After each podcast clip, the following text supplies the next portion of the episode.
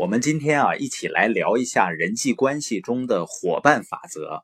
也就是说，如果很多的人一起努力做一件事情，成功的概率肯定会更高。但我们会经常听说中国人一个人是一条龙，三个人就变成一条虫。实际上呢，就是人如果不善于合作的话，就很难发挥团队的力量。比如有的人他觉得自己是。最重要的，然后呢，自我很膨胀，觉得呢自己是无可替代的人。实际上呢，这个世界上没有谁是少不了的，一定要看到别人的优势和贡献，才能很好的合作。如果不合作的话，真的是一个人会是一条龙吗？跟很多人一样，我早期也是从自我阶段开始的，每天的着眼点呢，就是自己和自己能干什么。是自己的事业以及自己的努力，实际上这太局限了，非常卖力气，付出了很多，做了很多事情，但是呢，结果少的可怜。所以，任何一个人都不足以成就一个大的事情。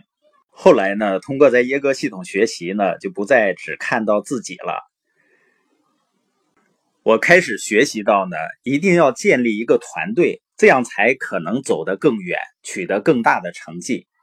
所以呢，就想和每一个人合作。但是没多长时间呢，我就意识到这是一个很天真的想法。因为呢，大多数人所接受的教育啊，都是靠自己的时间和努力去做事情，并没有去参与一个团队来发挥自己的优势，然后借助团队的力量来成就自己的这个理念、这个想法。另外呢，有一些人虽然是认可你的目标，可是呢，你总得说服他们去好好的去做事情。也就是他想骑着车子飞驰的那种感觉，但是呢，懒得去踩脚踏板。或者说呢，他有美好生活的梦想，但是呢，不愿意去付出那些拥有美好生活的人所付出的努力。如果你带上这样的人呢，你的精力会被消磨掉很多。所以说呢，你可以跟每个人去建立关系，但是呢，只应该跟少数的人一起结伴同行。那你要找到什么样的人结伴呢？实际上呢，跟你来往最密的人会决定你成功的大小。所以你不仅是要跟那些善良的。有需要的人一起来合作，更重要的是要跟那些有野心的、渴望取得成就的人结伴同行。那这个阶段呢，就从自我阶段进入到人生的另一个阶段，叫分享阶段。也就是我们开始意识到，我们需要找到一些人去互相依赖。英国的政治家呢，亨利·范戴克说：“人的成熟呢。”首先是能够独立，其次是认识到需要相互依赖。就像特蕾莎修女说的：“你能做我不能做的事情，我能做你不能做的事儿，我们在一起呢，就能够做很多的事情。”那从分享阶段进一步的提升呢，就是意义阶段，也就是说和团队一起做很多的事情，能够帮助别人，能够产生积极的影响。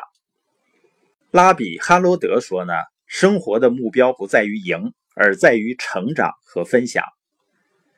当你回顾一生的所作所为时，你会从带给别人的快乐中获得更大的满足，而不是沾沾自喜于胜过和击败别人的次数。那伙伴关系的真正本质是什么呢？就像托马斯·杰斐逊说过：“用一支蜡烛点燃另外一支蜡烛。”自身呢并没有损失，但是呢很多人不这么想，他认为呢跟别人分享就会失去，他跟人的心态是有关系的。有的人呢持有贫乏的心态，有的人呢持有充裕的心态。